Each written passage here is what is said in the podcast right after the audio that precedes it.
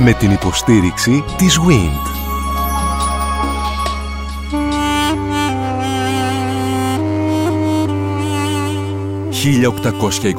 «1821» Μια συναρπαστική σειρά ραδιοφωνικών ντοκιμαντέρ στον Sky 100,3. Κυρίες και κύριοι, συνεχίζουμε.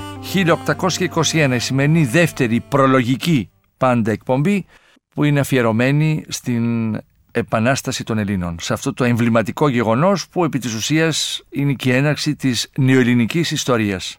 Σήμερα θα σταθούμε στον ρόλο του Αλή Πασά και πόσο μας βοήθησε η δική του επανάσταση στην προσπάθειά μας να ξεσηκωθούμε κατά της υψηλής πύλης θα δούμε το ρόλο των μεγάλων δυνάμεων, διότι η Επανάσταση των Ελλήνων διατάραξε την καθεστική ατάξη της περίοδου εκείνης αμέσως μετά το τέλος των Ναπολεόντιων πολέμων.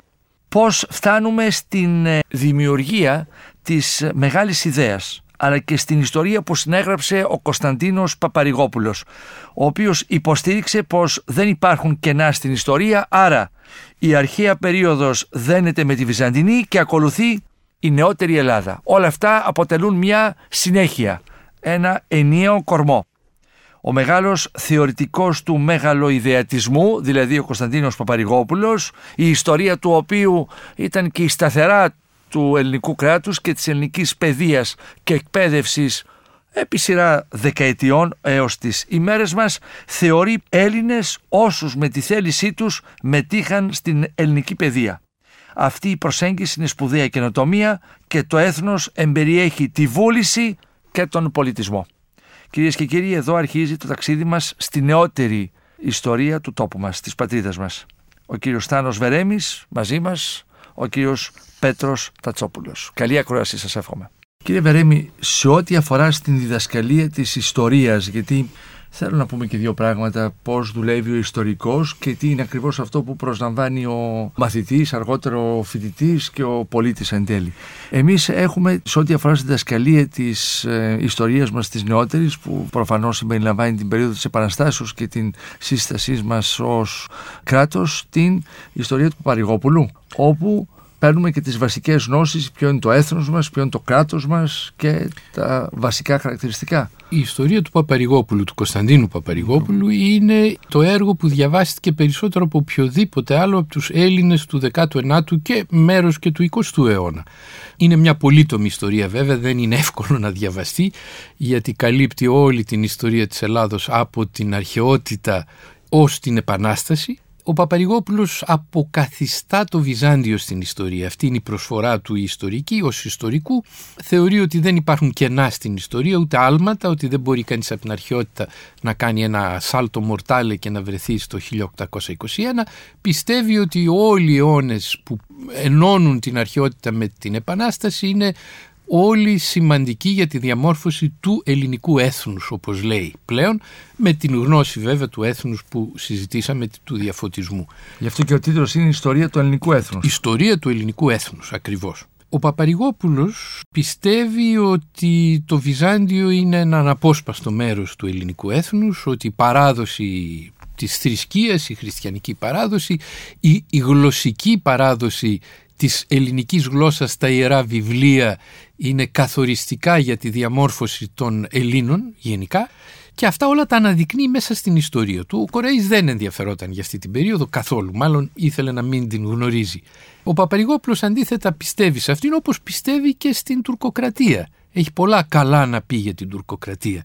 Καλά με την έννοια ότι η τουρκοκρατία είναι ένας επίσης ένα αναπόσπαστο κομμάτι των υλικών από τα οποία χτίζεται η νεότερη Ελλάδα και βέβαια εκεί τονίζει τον ρόλο και των ε, κοινοτήτων και της ε, εκκλησίας και της ε, ιεραρχίας των προκρήτων και των αρματολών. Όλα αυτά γι' αυτόν είναι σημαντικά και των φαναριωτών. Ναι. Το ελληνοχριστιανικό ιδεώδες πώς προέκυψε κύριε Βερέμι και πώς ταιριάζει το ελληνικό με το χριστιανικό μαζί.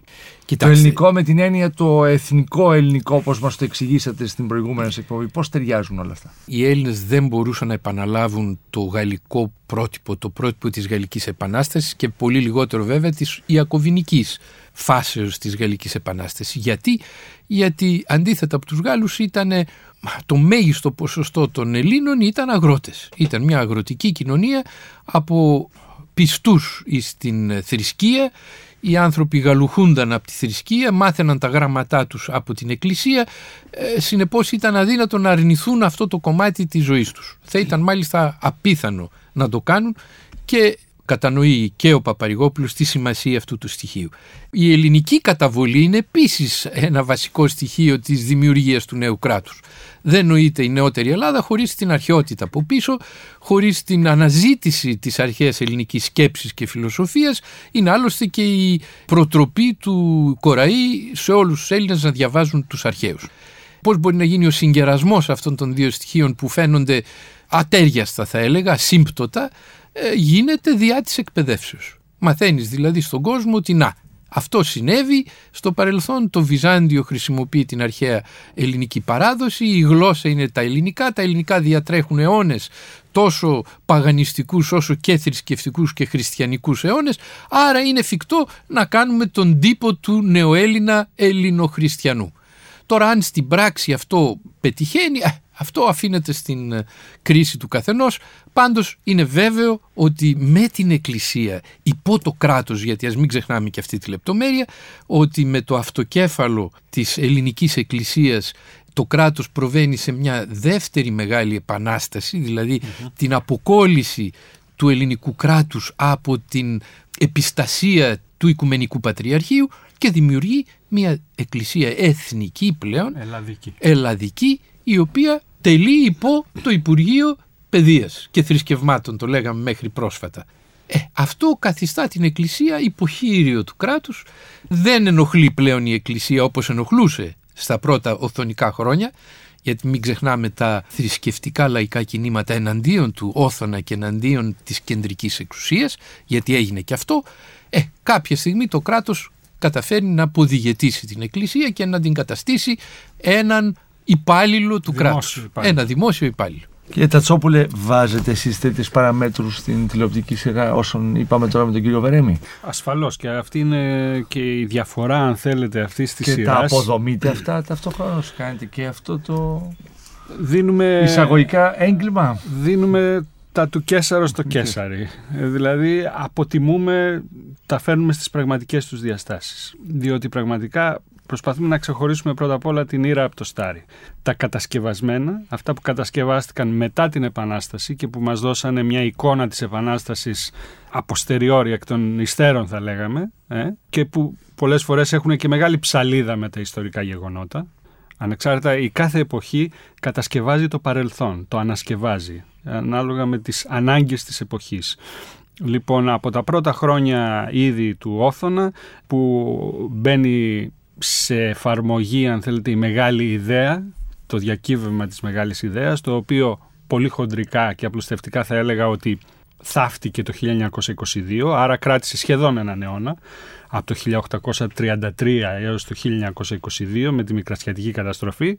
Λοιπόν, εκεί στο βωμό της μεγάλης ιδέας φεύγουν οι ενοχλητικές ακίδες, τα πράγματα ομοιογενοποιούνται, παίρνουν σχήμα και υπάρχει μια τάση, αν θέλετε, εκ των υστέρων εξελινισμού των πάντων, θα έλεγα. Μάλιστα, όχι απλώς εξελινισμού, αρχαιοελληνισμού των πάντων. Εκεί μέσα υπάρχει και η μεγάλη ψαλίδα ανάμεσα στις δύο γλώσσες. Εκεί υπάρχει καθαρεύουσα και η δημοτική. Ξαφνικά έχουμε δύο γλώσσες, μία που μιλάει ο λαός και μία που δεν μιλάει ο λαός, αλλά που είναι η επίσημη γλώσσα. Και η ψαλίδα αυτή ανοίγει, ανοίγει, ανοίγει σε σημείο πια συνεννοησίας όλα αυτά όπως και το πώς θα ενοποιηθούν, θα ενσωματωθούν πάρα πολλά ετερόκλητα στοιχεία μέσα στο ενιαίο πια εθνικό κράτος μας απασχολούν πάρα πολύ. Διότι πολύ συχνά ξέρετε σε αυτή την σειρά ασχολιόμαστε και με το if, με το εάν. Σας λέω εγώ για παράδειγμα, εάν δεν αποτύχανε ο Αλέξανδρος Υψηλάντης στην εξέγερση στις παραδουνάβιες περιοχές, στη Μολδοβλαχία, την εξέγερση, και είχε και την υποστήριξη του τοπικού πληθυσμού, πιθανόν το όνειρο του Ρίγα, το οποίο δεν ήταν ελληνοκεντρικό, αλλά ήταν ένα βαλκανικό όνειρο εξέγερσης και περιλάμβανε ακόμα και τους Τούρκους εναντίον του Σουλτάνου. Βεβαίως με όλες τις αφέλειες. Έλεγε να ενωθούμε όλοι κάτω από το Σταυρό και το έλεγε στους μουσουλμάνους. Λοιπόν, είχε τέτοιες αφέλειες, αλλά το όνειρό του ήταν ευρύ. Όπως ευρύ 70-80 χρόνια αργότερα θα ήταν το όνειρο του Ιωνα Δραγούμη, που ήταν αντίστοιχο ένα φαναριώτικης καταγωγής όνειρο που μιλάει στην ουσία για άλωση της Οθωμανικής Αυτοκρατορίας εκ των έσω και αντικατάστασή της με μια ελληνικής ποδηγέτησης μια νέα αυτοκρατορία. Αλλά όχι το μικρό βολικό νοικοκυρεμένο ελληνικό κράτος το οποίο ήταν το άλλο σχέδιο. Και το άλλο σχέδιο επικράτησε διότι επικράτησε η εξέγερση στην Πελοπόννησο. Εάν από την άλλη μεριά το άλλο τεράστιο εάν είχε πετύχει η εξέγερση του Αλή Πασά εναντίον της πύλης, πιθανότατα θα είχαμε ένα αυτόνομο και πιθανότατα αργότερα ανεξάρτητο μεγάλο αλβανικό κράτος, με το όνειρο της Μεγάλης Αλβανίας πολύ πιο πιθανό από ό,τι συνέβη στην πραγματικότητα και πιθανόν σε αυτό το κράτος εμείς να ήμασταν στις παρυφές. Να ήταν ανάποδη ιστορία. Εδώ θα έλεγα ότι όχι ακριβώς, διότι ο Αλή Πασάς δεν ήταν εθνικιστής με τη σημερινή έννοια. Όχι, αλλά ήταν θα επικρατούσε το αλβανικό στοιχείο. Ήταν ένας ισχυρός πασάς της εποχής, ο οποίος έβλεπε την σημασία των Ελλήνων σε αυτή την ιστορία, μάλιστα σεβόταν την ιστορική παρουσία γιατί διάβαζε και όλες δεν ναι. ήταν αγράμματος ναι. ο Αλίπασάς, έβλεπε συμμαχίες μεταξύ Αλβανών και Ελλήνων αλλά με τους Έλληνες υπέρτερους στα γράμματα και στον πολιτισμό. Αυτό το παραδεχόταν. Ναι. Και έτσι αν κέρδιζε ο Αλίπασάς στα ΕΑΝ δεν αποκλείεται καθόλου η διάδοχή του να ήταν Έλληνες. Πιθανόν. Αλλά φαντάζομαι ότι θα ήταν πιο κυρίαρχο, δεν θα ήταν τόσο περιθωριακό το αλβανικό στοιχείο όσο ήταν τελικά με την επικράτηση της Πελοπόννησο. Ίσως και λόγω αριθμού, δηλαδή ε, εθνοτικού αριθμού. Ενδεχομένως. Επειδή υπήρχαν περισσότεροι Αλβανοί και Αλβανίτες ενώ στην ε, Ήπειρο από ό,τι στην Πελοπόννησο. Η προσπάθεια λοιπόν του να ομοιογενοποιηθεί η αντίληψή μας για την Επανάσταση πολλές φορές μας ανάγκασε να αφαιρέσουμε όλες τις αρνητικές πλευρές, να εκμηδενήσουμε αν θέλετε και τις σκοτεινές σελίδες. Και τις ακίδες βέβαια. Βεβαίως και, να, και ταυτόχρονα να γίνει μια τεράστια προσπάθεια η οποία συνεχίζεται μέχρι τις μέρες μας θυματοποίησης του ελληνικού λαού, ότι έχουμε έναν λαό που διαρκώς από τις μεγάλες δυνάμεις μέχρι τους Τούρκους, τους πάντες, τον καρπαζώνουν, είναι διαρκώς θύμα, υποφέρει τα πάνδανα, ένας μαρτυρικός λαός. Η αντίληψή μας στη σειρά είναι ότι δεν συνέβη πάντα έτσι. Υπήρξαν φορές που το θύμα έγινε θήτης.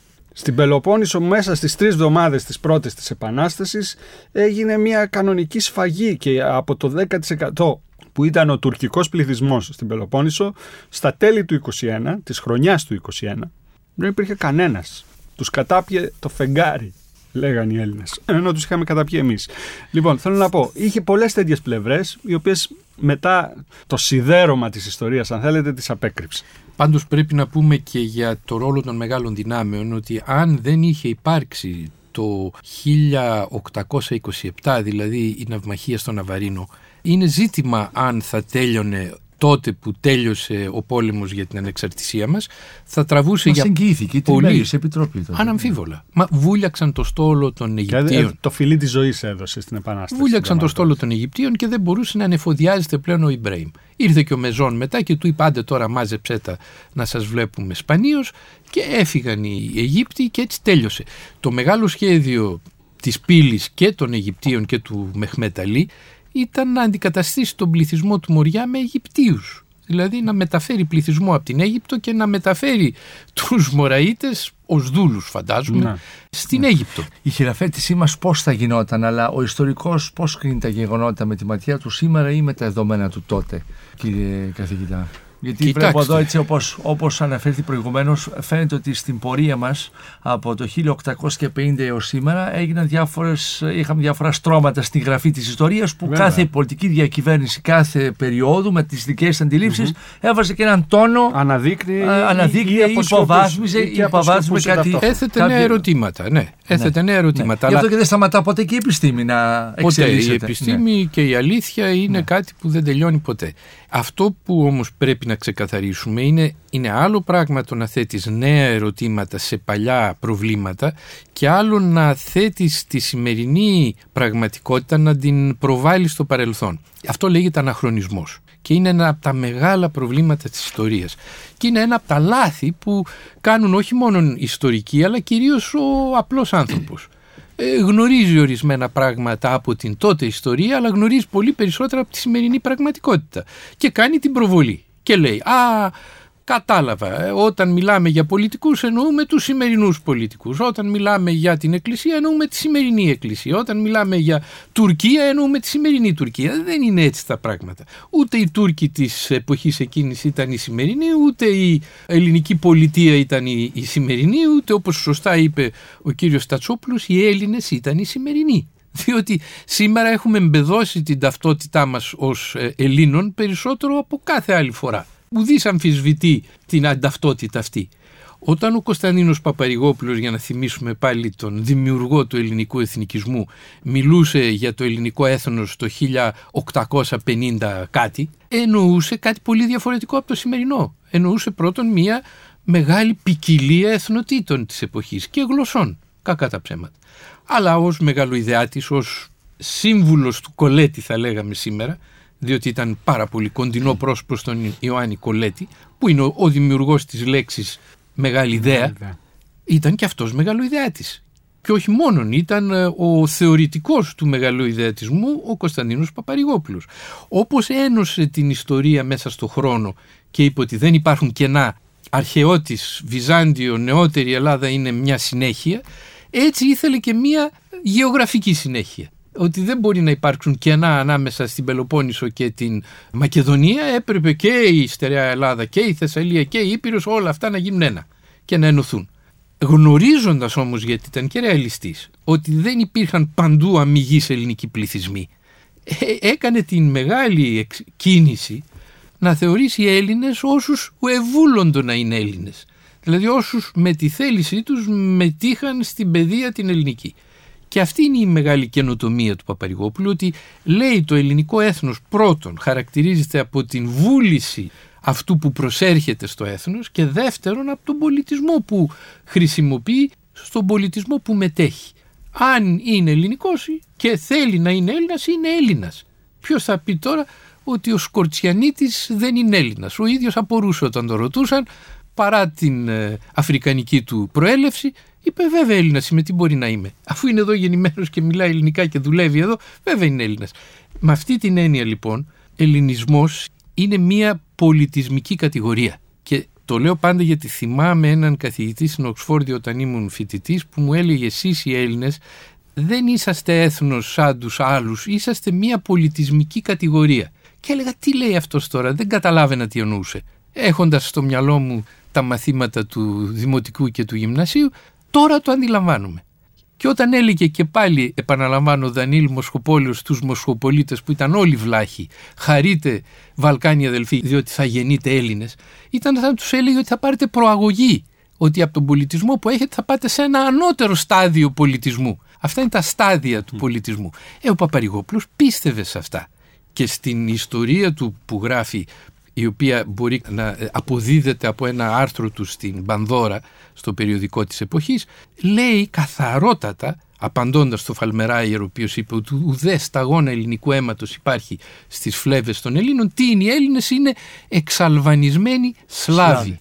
Και είπε ο Παπαρηγόπουλος αντί να φωνάξει, να φριάξει και να ουρλιάξει, είπε «Ε και, και τι με αυτό. Υπάρχει λαός που είναι αμυγής απάντησε ο Παπαρηγόπουλος διότι η θεωρία του ακριβώς ήταν αντίθετη προς την βιολογική ερμηνεία της ιστορίας. Μιλούσε για μια πολιτισμική ερμηνεία της ιστορίας που είναι και η μόνη πραγματική. Γιατί το αίμα δεν μιλάει, δεν έχει φωνή ούτε υπαγορεύει συνείδηση σε αυτόν που το έχει. Αντίθετα η παιδεία του του υπαγορεύει συνείδηση, αυτό τον διαμορφώνει. Ήταν πολύ σοφός και πολύ μπροστά από την εποχή του θα έλεγα. Και τι πιο όμορφο υπάρχει από το ότι τόσοι πολλοί άνθρωποι που δεν είχαν την ελληνική λαλιά συμμετείχαν στην Ελληνική Επανάσταση και συμμετείχαν στην απελευθέρωση αυτού του τόπου από τον Οθωμανικό Σοκό. Απολύτως και έγιναν και κορυφαία στελέχη του ελληνικού κράτους αργότερα. Ο πρώτος πρόεδρος της Δημοκρατίας μας ήταν ο Παύλος Κουντουριώτης, ο ναύαρχος των Βαλκανικών πολέμων, ο νικητής των Βαλκανικών πολέμων. Τώρα βέβαια το να πεις τους σημερινούς αρβανίτες ή έχοντες καταγωγή αρβανίτικη ότι συζητάς το ενδεχόμενο να μην είναι ακριβώς αμυγείς Έλληνες από αρχαιοτά των χρόνων είναι πας για να φας ξύλο. Και αν μ' ακούει ο φίλος μου ο Θόδωρος ο Πάγκαλος μάλλον θα έχει αγριέψει αυτή τη στιγμή. Συνεπώς το ανερώ αυτό υπήρχαν εν πάση περιπτώσει πάρα πολλοί διαφορετικοί άνθρωποι και πράγματι ο Βάσος Μαυροβουνιώτης και πολλοί άλλοι από τα Βαλκάνια οι οποίοι συμπολέμησαν τότε στην υπόθεση της ελληνικής ανεξαρτησίας και βέβαια στη συνέχεια έγιναν όπως είπα προβεβλημένα στελέχη του ελληνικού κράτους. Ευτυχώς το ελληνικό κράτος δεν υπήρξε ποτέ ρατσιστικό με αυτή την έννοια. Ευτυχώς. Αυτό είναι κάτι που δεν είχαμε. Κύριε καθηγητά, όταν λοιπόν η τριμερή είπε ότι εντάξει, εδώ σας σώζω εγώ τώρα, μέχρι εμείς να χειραφετηθούμε και να γίνουμε κράτος, πέρασαμε την περίοδο του Καποδίστρια και εν τέλει ήρθε όθον. Ποια ήταν τα ζητήματα για να κρατηθούμε τότε, τι μας έλειπε; Ε, το ερώτημα είναι τι είχαμε; Ε, το τι μας έλειπε είναι το πολύ, το τι είχαμε είναι το λίγο. Τι είχαμε, είχαμε ένα, μια επικράτεια επισφαλή, είχαμε άδεια ταμεία, είχαμε καμένη γη, καμένη γη, διαλυμένη γη. Ζούσαν σε σπηλιές Μα πολύ είχαν... μικρότερη παραγωγή επί μια δεκαετία. Τα Καποδίστρια πηγαίνανε ορφανά και χείρες συνέχεια κάθε μέρα.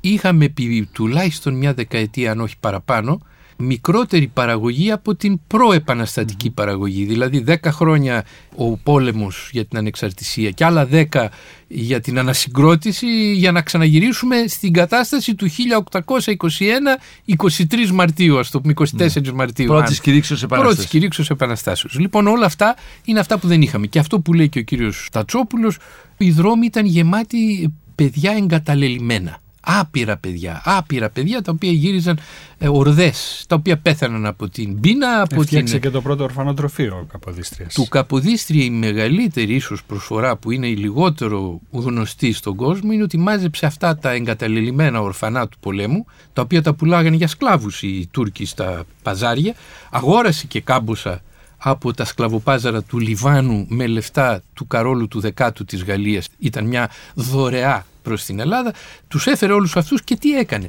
Δεν τους έβαλε απλώς ένα ορφανοτροφείο, τους έμαθε τέχνες. Είναι οι πρώτοι τεχνίτες του ελληνικου βασιλείου. Κάτι που χρειαζόταν απολύτως η Ελλάδα. Ξυλουργούς, μαραγκούς, ορολογοποιούς, υδραυλικούς, έστω με την τότε έννοια. Τότε ξεκίνησαν και τα αλληλοδιδακτικά σχολεία. Δηλαδή, μεγαλύτεροι μορφώναν τους μικρότερους. Γιατί δεν υπήρχαν δάσκαλοι. Και αυτή η μέθοδος είναι και πολύ αποτελεσματική, ε, γιατί ένα παιδί είναι πιο κοντά στον συνομιλικό του και μπορεί να του μεταφέρει κάποια γνώση. Δεν είναι η αποκαθέδρας. Είναι σήμερα θεωρείται σύγχρονος τρόπος εκπαίδευσης.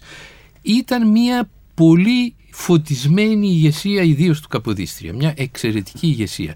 Και πρέπει εδώ να πούμε, γιατί υπάρχει μεγάλη παρεξήγηση, ότι και οι Βαβαροί έδωσαν στην Ελλάδα πολύ σημαντικά εφόδια. Α μην ξεχνάμε, καλά, ο ίδιος Όθων δεν ήταν ο μόνος Βαβαρός, είχε πλάι του μια ολόκληρη αυλή Βαβαρών και μερικούς πολύ καλούς διοικητικούς. Και ο Άρμανσμπεργκ και ο Μάουρερ και ο Χάιντεκ ήταν εξαιρετικά ικανοί άνθρωποι, ιδίως ο Άρμανσμπεργκ, με όσα του καταμαρτυρούν. Και ο Μάουρερ που έγραψε στον ελληνικό λαό ένα θαυμάσιο βιβλίο για την Ελλάδα, το πρώτο βιβλίο για, τον, για την ελληνική κοινωνία, που γράφτηκε μετά την Επανάσταση αυτοί όλοι ήταν παιδιά του γαλλικού διαφωτισμού. Αυτό πρέπει να καταλάβουμε. Και η διοίκηση, η δημόσια διοίκηση της Βαβαρίας ήταν γαλλική. Ήταν η τελευταία λέξη της δημόσιας διοίκησης στον κόσμο εκείνη την εποχή. Ό,τι είναι πιο νεωτερικό. Αυτό έφεραν στην Ελλάδα και έμειναν πάρα πολλά σημαντικά από αυτή την ε, επιρροή των Βαβαρών. Αυτά που λέμε τώρα περί βαβαροκρατίας, περί ξένης ακρίδας, καλά, υπήρχαν βέβαια και τυχοδιώκτες. Υπάρχει το περίφημο θεατρικό έργο που λέει ο τυχοδιώκτης και παρουσιάζει ένα βαβαρό πως επί 24 ώρες το 24ωρο απεργαζόταν τρόπους για να τρώει λεφτά από την διοίκηση. Του Χουρμουζιάδη. Του, του Χουρμούζη. Του Χουρμούζη. Του Χουρμούζη. Τον έκανα Λεξελίδης. Μου το θύμισες. Του Χουρμούζη. Πράγματι. Ε, εντάξει, υπήρχε και αυτό. Και αυτή η αλήθεια, αλλά δεν ήταν μόνο αυτό. Και είναι σωστό να το λέμε ότι οι Βαβαροί βοήθησαν. Γυρίζουμε πίσω συνεπώς στα προεπαναστατικά χρόνια. Έχουμε μια διάθεση των Ελλήνων να πιστέψουν στην ηγεσία εκείνη που θα τους δώσει την ελπίδα της επανάστασης. Και αναφέρομαι στην αποτυχημένη προσπάθεια με τους Ορλόφ, αλλά το γεγονός ότι πήγαν οι Έλληνες μαζί τους και τους πίστεψαν. Ε, και σε εκείνη την περίοδο μέσα να δούμε συνέχεια και το τι ήταν ο Ρήγας Δεν τον έχει σειρά καθόλου το Ρίγα; Πώς δεν τον έχει; Τον έχει. Είναι ως οι δύο στήλοι, οι δύο Ηρακλειδείς. Μάλιστα. Από τη μια ο Κοραής, από την άλλη ο Ρίγας.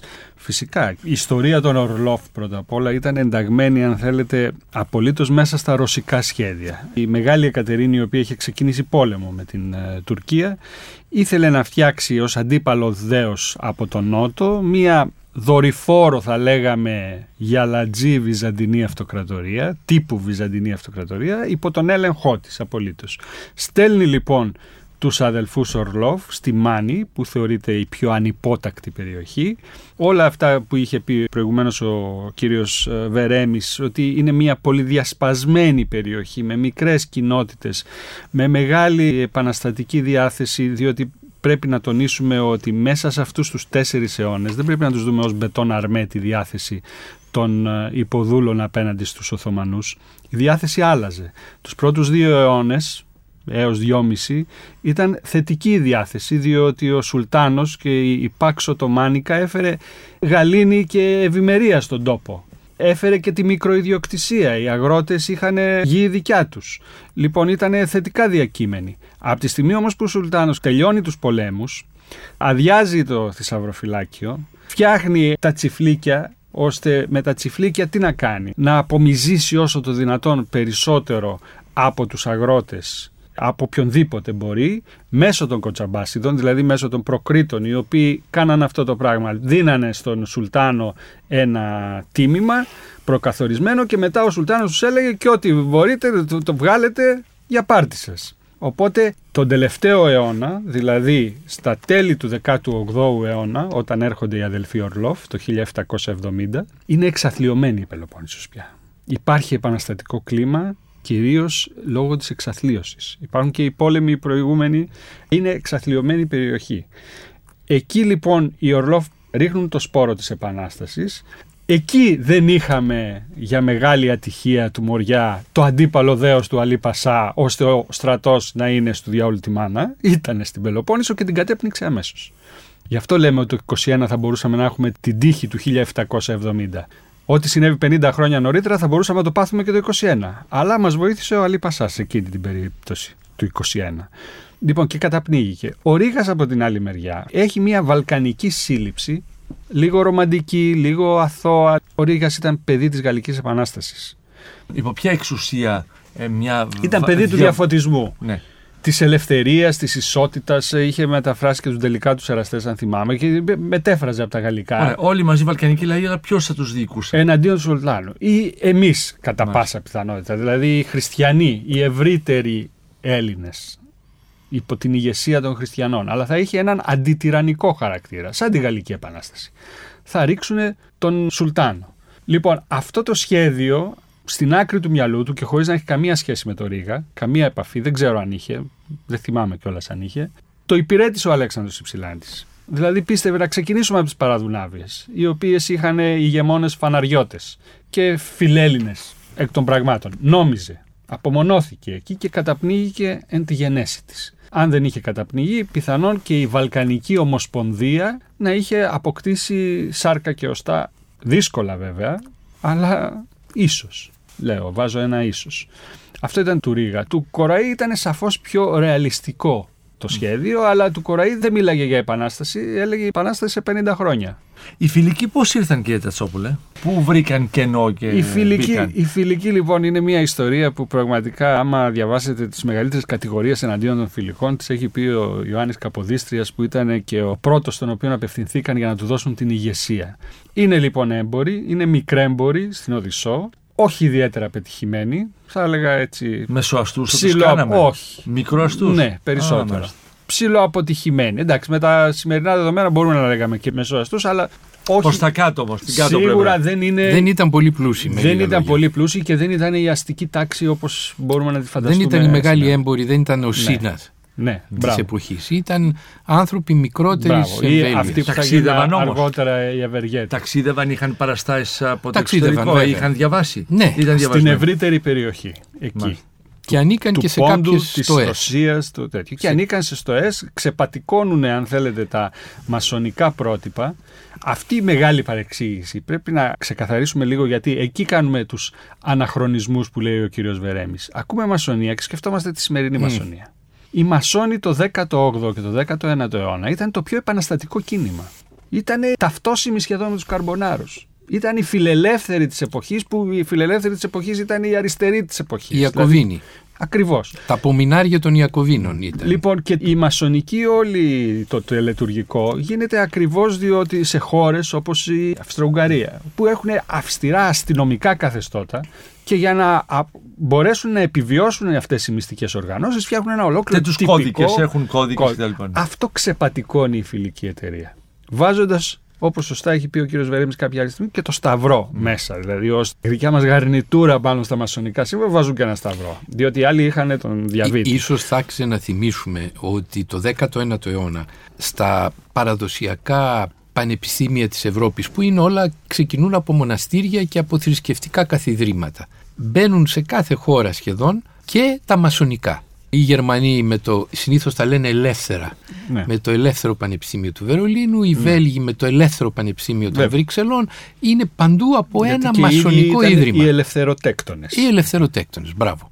Αυτό είναι ένα στοιχείο που ανταγωνίζεται το μονοπόλιο του παλαιού καθεστώτος. Και όπου ακούμε εκκλησιαστικό ίδρυμα εννοούμε το παλαιό προ-επαναστατικό καθεστώς στη Γαλλία.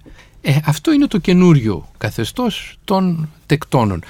Βέβαια λειτουργούν όλα αυτά σε μια εποχή που η επαναφορά της Γαλλικής Επανάστασης δεν είναι δημοφιλής στα καθεστώτα της εποχής. Καθόλου. Έχουμε μια επιστροφή στην απολυταρχία, την ε, μοναρχική, Βέβαια, παλινόρθωση. ο Παλινόρθωση, ο Μέτερνιχ Κουμαντάρει τα πράγματα. κουμαντάρει όσο μπορεί τα πράγματα, ο Καποδίστριας κάνει ό,τι μπορεί για να υπερκεράσει το Μέτερνιχ αλλά δεν του βγαίνει τελικά, ο Τσάρος παίζει τελικά με το Μέτερνιχ και όχι τον Καποδίστρια και έτσι έχουμε έναν αγώνα εσωτερικό ανάμεσα στις μεγάλες δυνάμεις της εποχής που ευτυχώς και εδώ σταθήκαμε τυχεροί διότι ο Βρετανός υπουργός και πρωθυπουργός Κάσλεριγ ε, αυτοκτονεί και τον αντικαθιστά ο George Canning.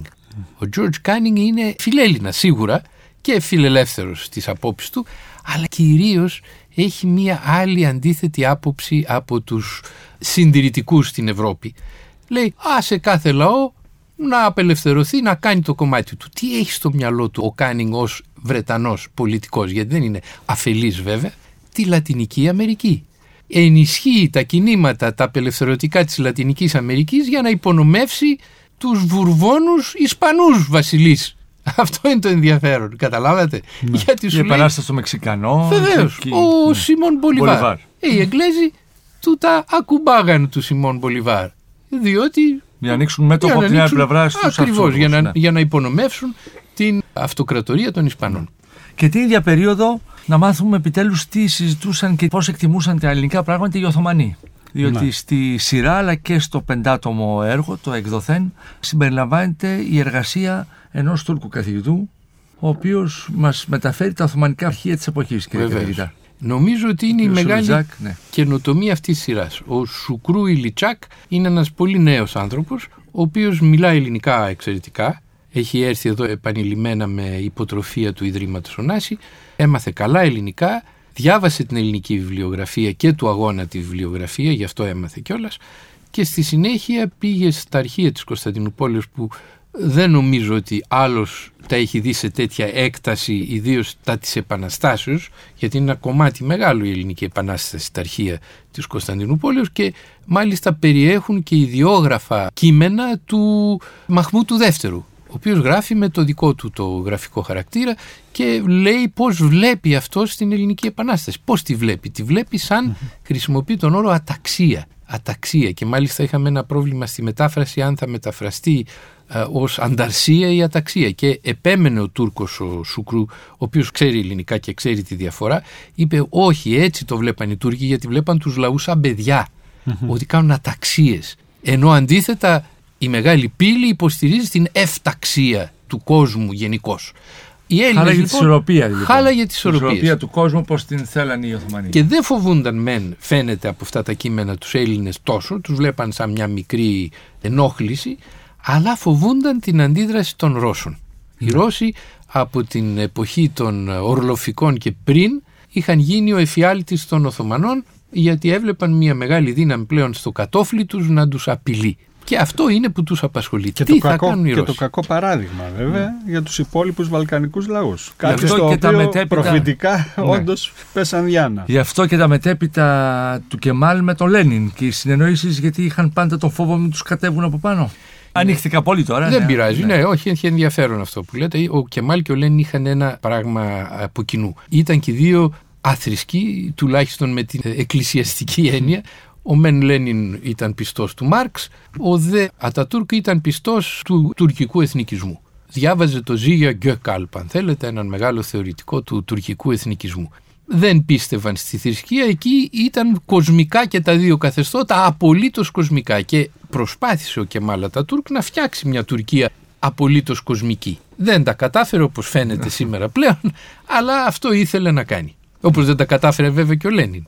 Κύριε Τατσόπουλε, επ' αυτού, ε, ενώ ε, όχι από το Κεμάλ, αλλά Εγώ όσο νομίζω πήγε ότι τη ο ματιά Κεμάλ, του. ο Κεμάλ έκανε την μια τουρκική, ναι. εξαιρετική χρήση του Λένιν εκείνη την εποχή διότι φανταστείτε ότι ο Λένιν ε, βρίσκεται στο peak του εμφυλίου πολέμου που έχει με τους Λευκούς ο Κεμάλ βρίσκεται απομονωμένος με πλήρως διαλυμένο το στρατό και με μεγάλη πίκρα απέναντι στους δυτικούς που έχουν επιτρέψει κατά τη γνώμη τους τους Έλληνες να πατήσουν πόδι στη Μικρά Ασία.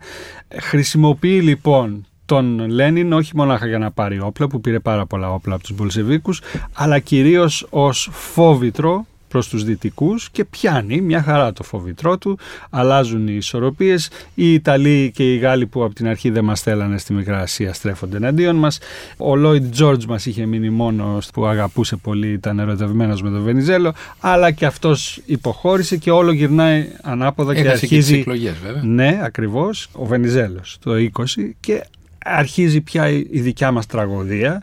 Ο Κεμάλ λοιπόν ε, που ποτέ δεν ήταν πραγματικά φίλο Μπολσεβίκος χρησιμοποίησε πάρα πολύ καλά τον, τον Λένιν και ο Λένιν ίσως το ότι είχε κάποια μετόπισθεν γιατί τότε οι σύμμαχοι κάναν και την απόβαση στην Οδυσσό είχαμε στείλει και εμείς στρατεύματα αν θυμάμαι Βέβαια. καλά ε, Τι- τι- είχαμε ένα εκστρατευτικό το σώμα αριστείο των ε, Βενιζελικών, τον Πλαστήρα, τον Έτσι. Κονδύλι, τον Οθονέο. Σας Έτσι, έμεινε η ήταν αμοιβαίο Βενιζελική. όφελος, δηλαδή. Πάντως καταλαβαίνω κύριε Τατσόπουλο ότι η Βενιζελική περίοδος σας έμεινε από τους μεγάλους Έλληνες, έτσι. Λοιπόν το καλό σε αυτή τη σειρά τώρα Κύριε γιατί- Βερέμι, εσείς ποιον υποστηρίξατε τότε; Τον Καποδίστρια. Καποδίστρια. Στην Καποδίστρια, κοντά ήμασταν πάλι.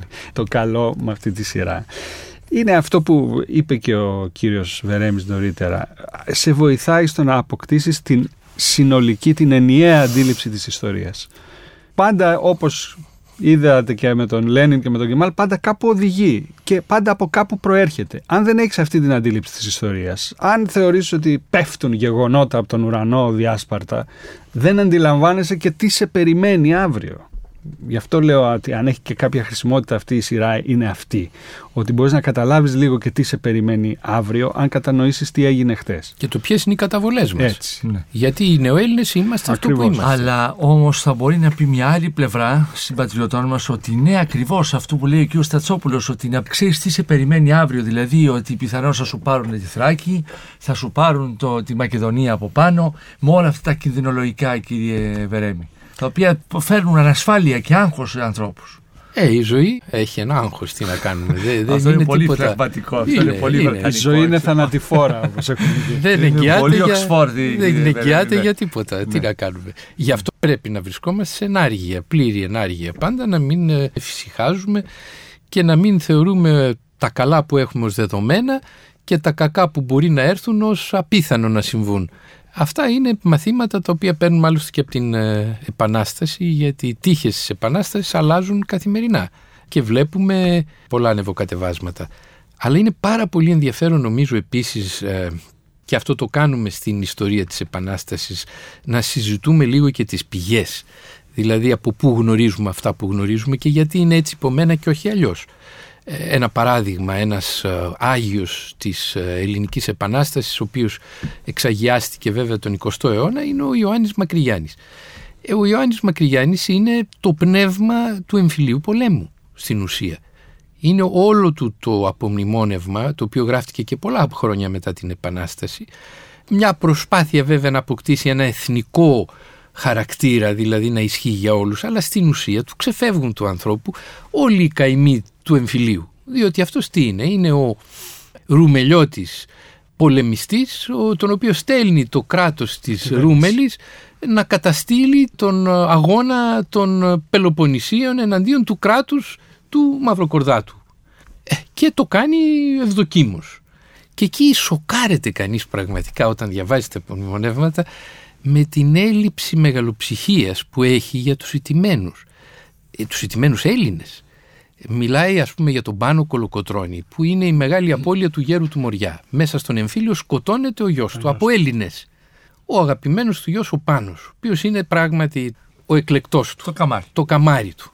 Που έχει παντρευτεί και την κόρη της Μπουμπουλίνας, αν δεν απατώμε, ή κάτι τέτοιο. Νομίζω της Μπουμπουλίνας, αν δεν απατώμε. Και λέει ο, ο Ιωάννης Μακρυγιάννης ότι ε, έχασε και ο Κολοκοτρώνης τον πάνω, είναι ίσως το μόνο αίμα που έδωσαν οι Κολοκοτρονέοι στον αγώνα. Και λες, αν είναι δυνατόν, αν είναι δυνατόν, σε σοκάρει δηλαδή αυτό. Ακόμα και αυτός διατηρεί ένα μίσος εναντίον του αντιπάλου, μια εμπάθεια απαράδεκτη. Δεν ξέρω πώς δεν το πρόσεξε αυτό ο Θεοτοκάς και ο Σεφέρης όταν διάβαζαν τα απομνημονεύματα και θαύμαζαν την αμεροληψία του Μακρυγιάννη. Αυτό είναι κάτι που δεν μπορεί κανείς να μην το προσέξει. Και πολλά τέτοια. Κύριε Τατσόπουλε, κλείνοντας. Κλείνοντας εγώ θα έλεγα ότι δεν υπάρχει τίποτα για το οποίο να ντρεπόμαστε σε βαθμό που να πρέπει να το συγκαλύψουμε. Αυτή η σειρά έδειξε ότι έχουμε κάνει πολλά λάθη, έχουμε κάνει πολλά εγκλήματα, δεν είμαστε αθώοι του αίματος καθόλου ήταν μια άγρια ιστορία από την αρχή. Δεν πρέπει να κάνουμε τον αναχρονισμό να σκεφτόμαστε με τους σημερινούς όρους, γιατί μιλάμε σε μια εποχή που αν εξαιρέσει κανείς την Αγγλία δεν υπήρχε καν κοινοβουλευτικό καθεστώς σε όλη την Ευρώπη και την Αμερική. Είναι εντελώς άλλη η όρη της εποχής. Εντελώς άλλη η όρη της εποχής και είναι πολλές φορές δυσδιάκριτο ποιος ε, έχει το δίκιο ή ποιος ε, εφαρμόζει ηθικούς κανόνες σε αυτό που γίνεται. Πολλές φορές δυσδιάκριτο και πολλές φορές δεν είναι με το μέρος μας το δίκιο. Αλλά είναι σίγουρο ότι από όλη αυτή την ιστορία ανάμεσα στους σε κακούς και σε δυσδιάκριτα λίγο πιο καλούς έχουμε προκύψει εμείς. Και το δικαίωμά μας αν θέλετε να μιλάμε αυτή τη στιγμή. Σας ευχαριστώ πολύ κύριε Τατσόπουλε. Κύριε καθηγητά, ευχαριστώ πάρα πολύ. Με τον κύριο Βερέμι και με τους άλλους συγγραφείς, επαναλαμβάνω αυτού του πεντάτομου έργου, θα συναντηθούμε και στις επόμενες εκπομπές σου. Εάν σας άρεσε το ραδιοφωνικό ντοκιμαντέρ που μόλις ακούσατε, μπείτε στο sky.gr κάθετος podcast και γίνετε συνδρομητής. Περιμένουμε όμως και τα σχόλιά σας ή ακόμα καλύτερα την κριτική σας στα iTunes. Η δική σας κριτική στα iTunes θα βοηθήσει και άλλους Έλληνες σε όλο τον κόσμο να ανακαλύψουν τα νέα podcast του Sky και να γνωρίσουν την ιστορία μας. Κυρίες και κύριοι, γεια σας. Για την εκπομπή συνεργάστηκαν Παρουσίαση Άρης Πορτοσάλτε Παραγωγή Τζένι Πουπουλίδου Επιμέλεια εκπομπής Αθανασία Χατζή Η ηχογράφηση και η τεχνική επεξεργασία έγινε από τους ηχολήπτες του Sky 100,3 με την υποστήριξη της WIND.